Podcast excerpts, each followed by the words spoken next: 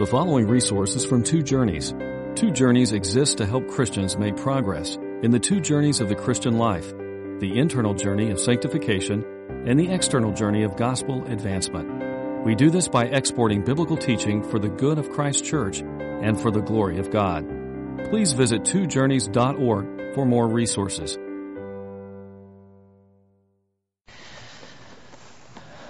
Last week we had the opportunity to look in a, in a big picture sort of way at the book of Philippians. And afterwards, Scott Markley said to me, You know, you set out all the meals for us to sniff the aroma, but we didn't get a chance to eat any of them. Well, now we get a chance to uh, dig in and to try to understand this majestic letter of Paul to the Philippians. We're going to be looking for two weeks at Philippians 1, 1 through 11, especially next, next week, uh, more at verses 9 through 11. But today we're going to take a look at Paul's prayer life and his concern for the Philippians right from the very beginning of this epistle. Now, if you were to travel in the northern area of upstate New York, along the Thousand Islands area, uh, you could visit probably one of the strangest mansions in, uh, in America. It was a, a mansion built by a, a millionaire, multimillionaire named George Boldt, for he and his wife Louise to live in. 1899. He loved her very much, and he wanted to give her this uh, mansion and for them to move in on her birthday, which was Valentine's Day. And so they built it on an island called Heart Island, and he used all the finest uh, materials, the best craftsmen he could find. He even brought some over from Europe. Uh, he imported things, artworks, tapestries, sculptures, all kinds of things, and they worked on it for four years, shaping it, preparing it for the day when the two of them would move in. 1904 in January, the work was almost complete. I mean, 95% done. There were, there were crates of furniture waiting to be unpacked when suddenly a telegram came to stop all work because Louise had died. And it was really a tragic thing, and he decided he would never set foot on that island again. And all work completely shut down, and it's remained that way ever since. And now you can tour it and look at it, but it's been that way ever since, kind of frozen in time. It was a good work that was begun but never completed. It was a mansion that was started and never finished.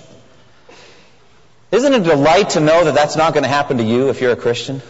Isn't it a delight to know that he who began a good work in you will most certainly carry it on to completion until the day of Christ Jesus? And how fitting is this analogy, this picture from this illustration of a mansion where a loving couple are going to live together? For Jesus said, I go to prepare a place for you.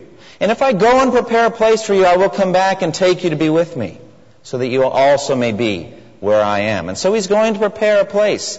One of the translations in John 14 says, In my Father's house are many mansions. There's a sense of, of an ornate and majestic place to live. But what's really fascinating is in uh, Ephesians chapter 2, it says that you are being built together to be a dwelling in which God lives in you by His Spirit. You are the mansion. You're the unfinished property. And not just you, but all over the world, brothers and sisters in Christ, being shaped and molded and worked on. We are works in progress. We're unfinished. And what a delight it is to know that He is the architect and the executor of the plan, and He will complete it in the day of Christ Jesus. Isn't that a delight? I mean, there's nothing else to rejoice in other than that this morning. We can just go home. Please sit back down. I, I don't want you to leave yet because there's more things. But it's a delight to know the sovereignty of God in salvation. And it gives us energy. And it gives us power to fight the good fight for Christ. And that's what I get out of this text. Now, in order to understand the heart that Paul has for these people, you have to understand the background history of this church. Where did it come from? Now, the story is told in Acts 16 as Paul and Silas were out on the second missionary journey. They had reached a certain place in Asia Minor where they could not make any more progress. The Spirit of Christ would just not let them move in any direction.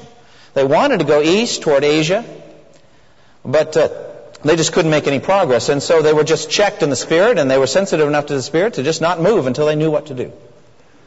And so one night, Paul had a vision of a man from Macedonia saying, Come over and help us. Macedonia, now that was west. That was toward Europe. That was toward Rome. That the gospel should move westward. That was God's plan at that point. The man of Macedonia. That is the origins of Alexander the Great.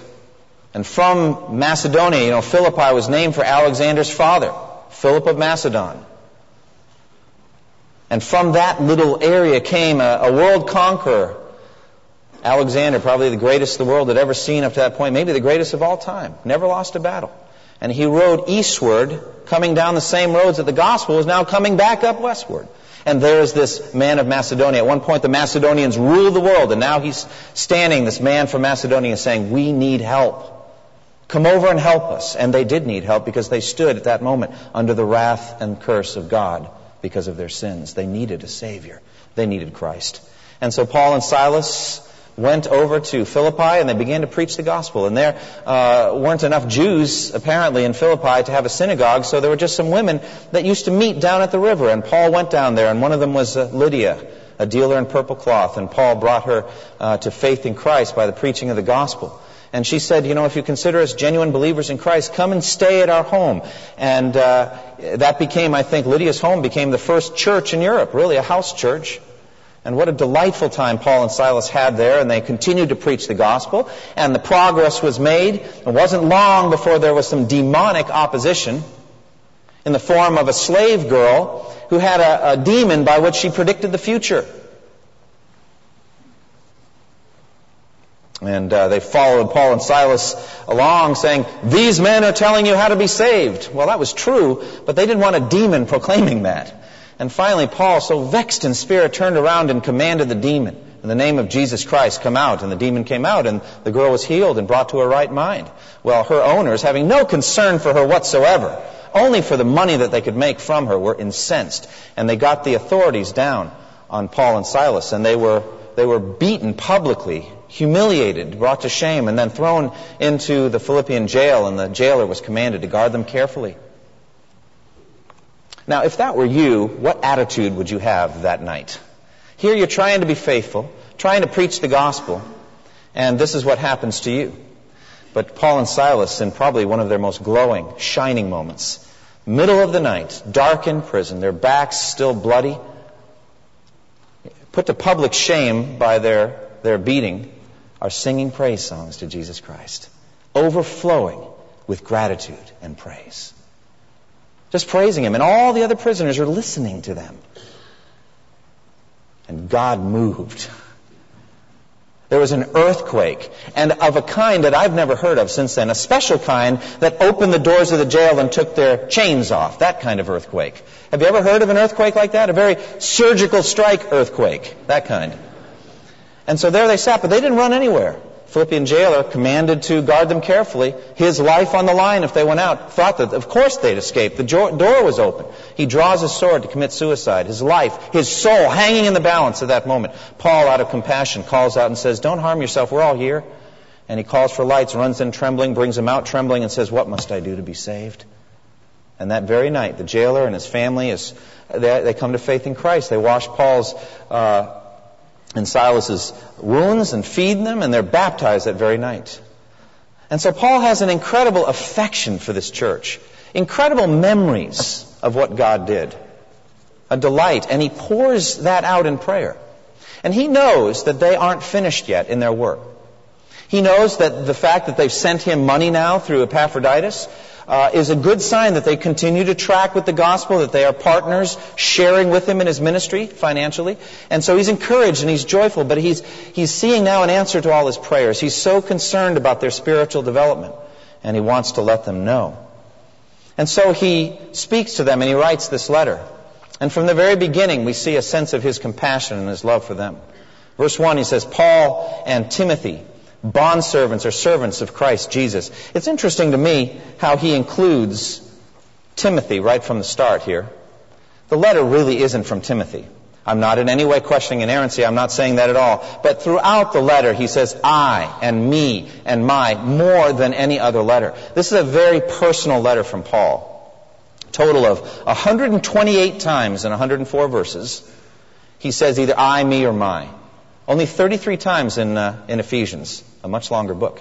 So this is a very intensely personal letter from Paul. He loves these people and he's pouring out. But he puts Timothy in the byline there because he wants them to accept Timothy as an authority figure because he's going to be sending Timothy back with Epaphroditus in, his place. Paul can't leave. He's, he's in, in chains for Christ. So he's going to send Timothy back.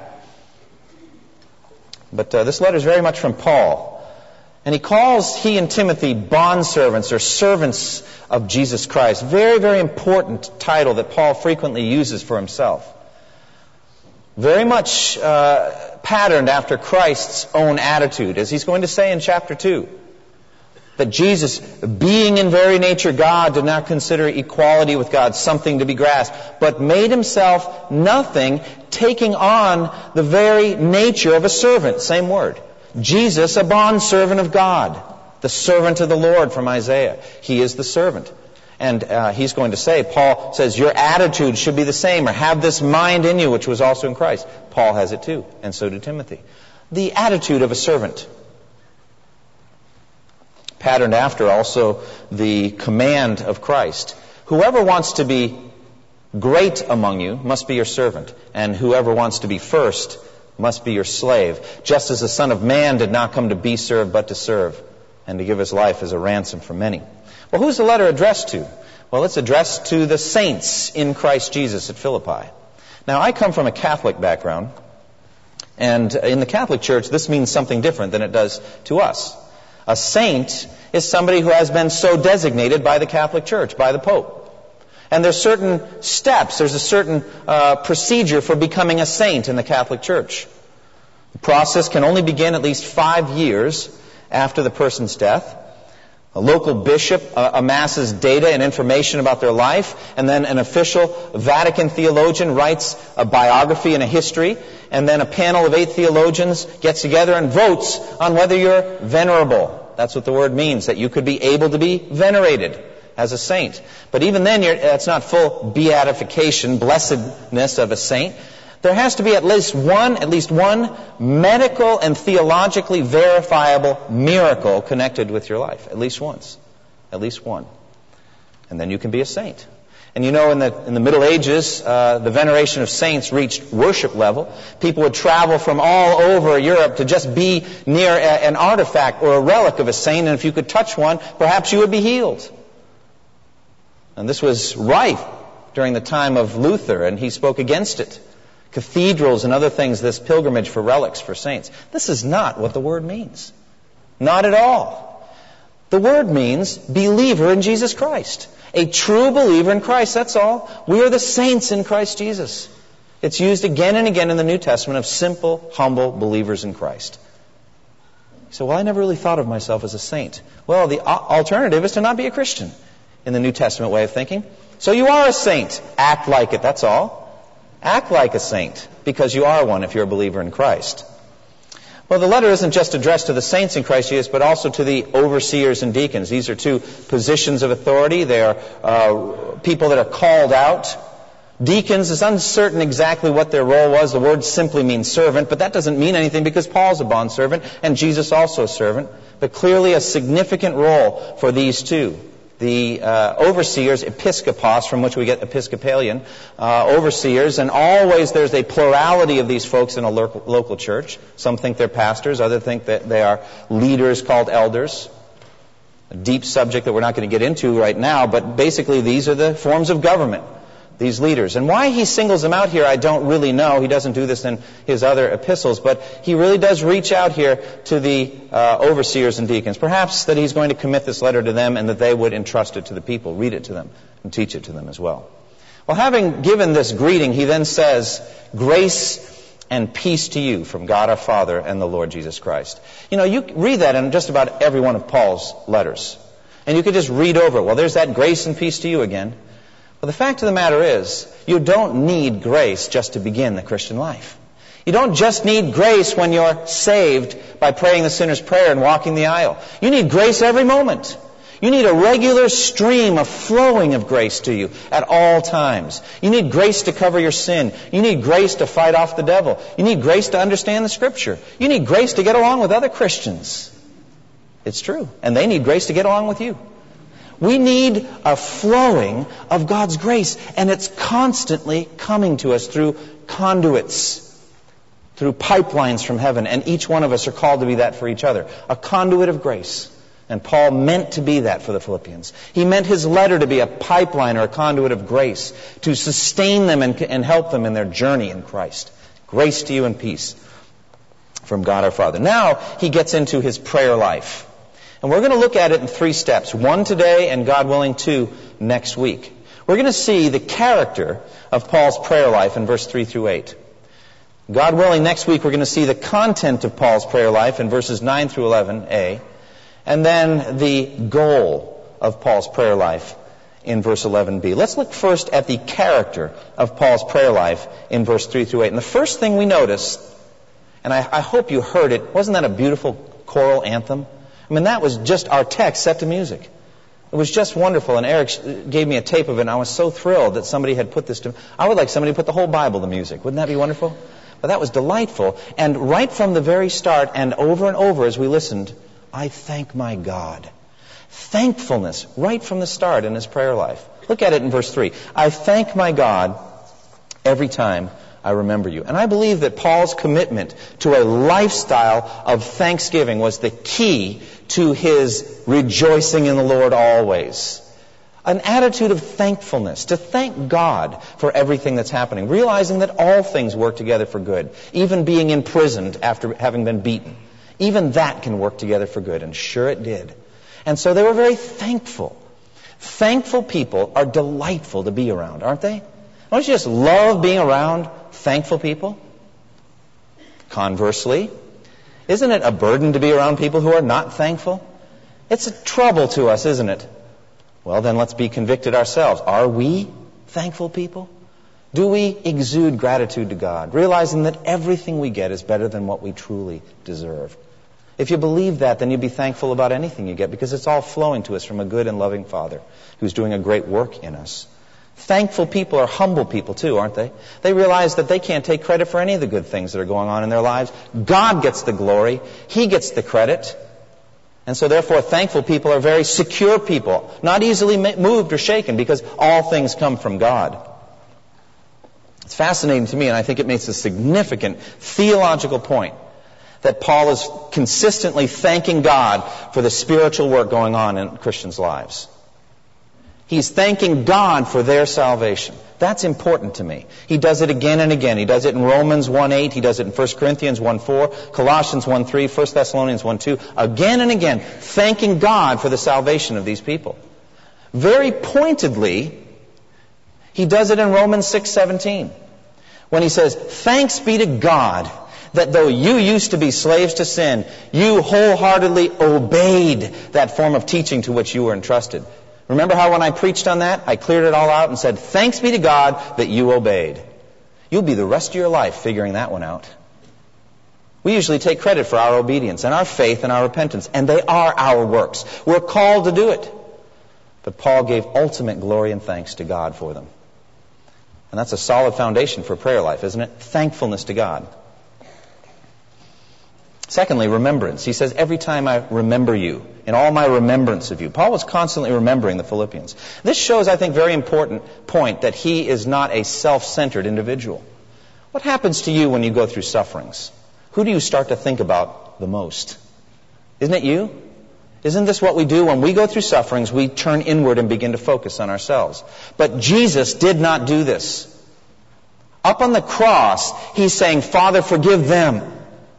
They don't know what they're doing. And, and John and Mary there at the foot of the cross, and he says, he says, Behold your son, and here's your mother, and then John takes care of Mary. And then to the thief on the cross, he says, Today you'll be with me in paradise. Three of Jesus' seven statements, other centered, while he's dying on the cross under the wrath of God for our sin. Other centered. Paul was a dim reflection of that here. He's in prison, suffering for the gospel, and he's thinking about them. He's other centered. And he's remembering them. And every time he thinks about them, he just can't stop thanking God. For that vision of the man of Macedonia, for the trip over there, for the first time that he met Lydia by the river, and how she was so open to the gospel, and how she opened her home, and the times they had in that little house church. And then God's power in driving that demon out of that slave girl. And then how much more that night in the prison, probably he might say the best night of his life when God moved in such a mighty way and the Philippian jailer was saved. What a sweet remembrance. And every time he thinks about them, just prayer goes up and he just thanks God every time he remembers them. Memories should lead us to prayer and to thanksgiving. Thirdly, we see consistency. Or you could say constancy. Look at verse 3 and 4. I thank my God every time I remember you. In all my prayers, for all of you, I always pray with joy. There's a kind of a piling up of the always here. He's a regular, faithful prayer warrior. Now, wouldn't you say, if you were challenged and felt comfortable to be open and honest, that this is the hardest part of prayer for you? To, to keep praying even when it seems that nothing's happening to be faithful and to continue praying even though it seems that very little is coming back on the invested time. For me, it is. I'm, I'm sharing very openly with you. It's hard for me to imitate Paul in this, but I want to. And I want to grow and I want to be constant and consistent. Like George Mueller, for example, that prayed for over 50 years for the salvation of a family member. For 50 years. Never gave up. Just kept praying, kept praying, kept trusting. And in the end, after he was dead, the prayer was answered. God's so faithful. And you know, it's, it's interesting what Mueller said about this constancy in prayer. He said, Satan will not mind how we labor in prayer for a few days, weeks, or even months if he can at last discourage us so that we cease praying as if it were of no use. He'll tolerate your prayers for a few days or a few weeks or months, but in the end, he wants you to stop praying. And he will labor to convince you that prayer is of no use. But the bigger mystery comes from God's side. Why does He make us wait so long? Why not answer our prayers, especially if they are very much in line with His will? This is a great mystery, isn't it? Andrew Murray talks about this mystery. He says, of all the mysteries of the prayer world, the need of persevering prayer is one of the greatest. That the Lord, who is so loving and longing to bless, should have to be asked time after time, sometimes year after year before the answer comes, we cannot easily understand. It is also one of the greatest practical difficulties in the exercise of believing prayer. When, after persevering pleading, our prayer remains unanswered, it is often easiest for our lazy flesh and it has all the appearance of pious submission to think that we must now cease praying because God may have his secret reason for withholding his answer to our request. It is by faith alone that this difficulty is overcome. It's a mystery, isn't it? Why does God make us wait so long? The psalmists wrestle with this, don't they? Why are you so silent, God? But he wants us to grow in prayer. And so Paul gives us an example here of consistency or constancy in prayer. Fourth, we also see joy. In all my prayers for all of you, I always pray with joy. This may be the second big challenge to you in your prayer life. Do you really enjoy your prayer life? Do you pray with joy? Is it a delight or is it a burden? Like it says in Malachi, what a burden and you sniff at it. Every day we got to take up this prayer list. It can be that way, and, and we need to recognize that that's not God's will for us. He wants us to pray with joy, a sense of confidence that our prayers are actually part of God's sovereign plan for the working out of His purposes in the world. That our prayers are triumphant, that good things are coming as a result of prayer. Prayer was, I think, Paul's language of joy. Whenever he felt joy, he wanted to pray. And whenever he lacked joy, he prayed the more. He always prayed with joy. And why? Because of what God was doing in the lives of the Philippians. That looks at my fifth reason here. There are reasons in his prayer. It's a reasoning prayer life, a reasonable prayer life. He gives two of the reasons here because of your partnership in the gospel. Very important word. Talk about it in a moment. Your partnership in the gospel from the first day until now, being confident of this, that he who began a good work in you will carry it on to completion to the day of Christ Jesus. But what I'm getting at here is just he has reasons for joy and reasons for prayer. You know, it's actually easy to be joyful if you don't really know what's going on. That's called ignorant joy. In one sense, it's a good thing that children can play in concentration camps and they don't really know what's going on in their lives. They can do that. And I'm glad that they're free from the burdens of knowing how severe the circumstances are. But that's not the kind of joy that Paul has here. He's looked at everything square in the face. All the obstacles, his imprisonment, the enemies of the gospel, the uh, Judaizers. He's looked at all of the uh, opponents and he prays with joy because he knows that God is more powerful than all of those things. There's a reason behind his joy and behind his prayer. It's a reasonable prayer life. Now let's look at those two reasons. Sixth, fellowship. He's, he has a reason for joyful prayer because of this concept of fellowship or uh, partnership. In verse 5, because of your partnership in the gospel from the first day until now. And then again you see it in verse 7, for whether I am in chains or defending and confirming the gospel, all of you share, you are partakers with me in God's grace. Paul prays for them out of this concept of partnership out of this idea of fellowship. The word is koinonia. You've probably heard it before. And it's a very significant word. Ancient Greek society had a sense both of the individual and their rights and privileges and of the collective community and society. There were some things belonging to the individual and some things that were held in common. Even land would be held in common. And uh, that those common things were called koinos, from which we get koinonia. The Greek language that those of you who are in seminary are studying is called Koine Greek. It means the common tongue that everyone spoke. It was what was shared together. And we have the same concept up in, uh, in New England. There are areas called the Common, Boston Common. and Lexington, that's where the first shots were fired in the Revolution in the Common area. Uh, it's the idea of something that everyone kind of shares together.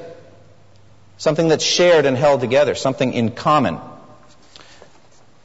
And Paul talks about this in Philippians 2, verse 1. He says, If you have any encouragement from being united with Christ, if any comfort from his love, if any fellowship, that's the same word, koinonia, fellowship with the Spirit, if any tenderness and compassion, then make my joy complete by being like-minded, having the same love, being one in spirit and purpose.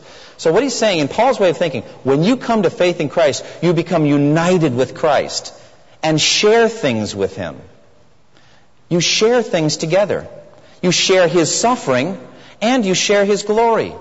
You share his way of thinking and you share the outcome of that way of thinking. You share his plans and his work and all of the fruits that come from that at the end. You're partakers or sharers together with Christ. You're part of his body, sharing things together. Saul of Tarsus got a lesson about that, didn't he? Remember? The persecutor of the church on the road to Damascus. And the risen Lord, glorious, knocks him to the ground and says, Saul, Saul, why do you persecute me? These people are in fellowship with me. They're part of my body. You're attacking me. So he had an intense sense of sharing with Christ, and he loved it. It became the whole purpose of his life, as we'll see in chapter 3. Philippians 3, he says, I want to know Christ and the power of his resurrection and the fellowship, the koinonia, the fellowship of sharing in his sufferings, becoming like him in his death, and so somehow to attain to the resurrection from the dead. There's a sharing together with Christ. And this got very practically reflected in the New Testament when, after they came to faith in Christ, they became sharers of all things together. Nobody considered that any of his possessions was his own, but they shared everything they had. And so he's talking about partnership in that they shared their money. The Philippians shared their material possessions with Paul so that he could eat and continue in his ministry.